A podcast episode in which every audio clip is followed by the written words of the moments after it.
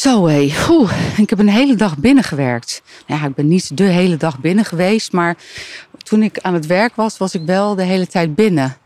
En nu ben ik even naar buiten. En wauw, dus een van de bomen heeft eigenlijk al zijn blad al losgelaten. En precies op de bovenste tak zit een ekster. Ja, die kun je vast niet horen.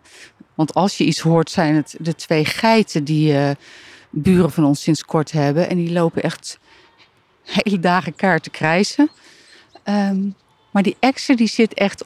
Ah, daar gaat hij. Hij vliegt net... Oh nee, hij vliegt naar een tak lager. Maar hij zat echt op het bovenste takje. Helemaal, ja, heel mooi af te steken tegen de lucht. Nou, kijk, dat bedoel ik. Als je naar buiten gaat, dan zie je gelijk altijd van die prachtige dingen. Ik moet een klein beetje uitkijken waar ik loop. Want het is hier natuurlijk zeiknat.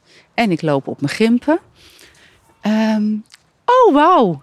Ik kom even aan bij de poel. En omdat het zo hard geregend heeft, is hij een heel stuk voller. Jeetje, dat is ook wel weer prachtig hoor. Oh, en weet je wat ik nou echt heel mooi vind? Dat je dan zo bij die poel staat. En als je dan dat water, de regendruppels in het water ziet vallen. En elke keer van die kleine kringetjes ontstaan. Ik kan daar echt... Nou, misschien wel uren naar kijken. Het is dat het regent en ik geen zin heb, want ik heb geen jas aangetrokken om helemaal doorweek te raken. Maar ik sta hier te kijken naar dat water. En elke keer ontstaat er een kring en dan is die weer weg. Er ontstaat een kring en dan is die weer weg.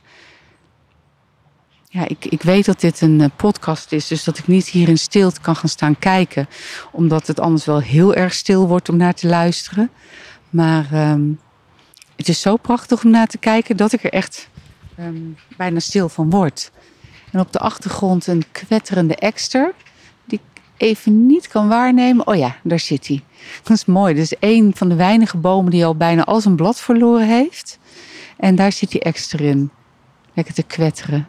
Heerlijk. Nou, de hond ook even mee naar buiten. Wauw. Ga maar eens naar het water toe als het regent en...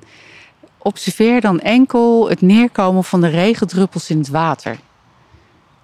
En dan die kringeltjes die ontstaan en eigenlijk ook heel snel weer verdwijnen. Wauw. Dat is echt heel rustgevend. Het zou ook gaaf zijn als het heel hard regent, want dan weet ik dat er een soort bellen ontstaan.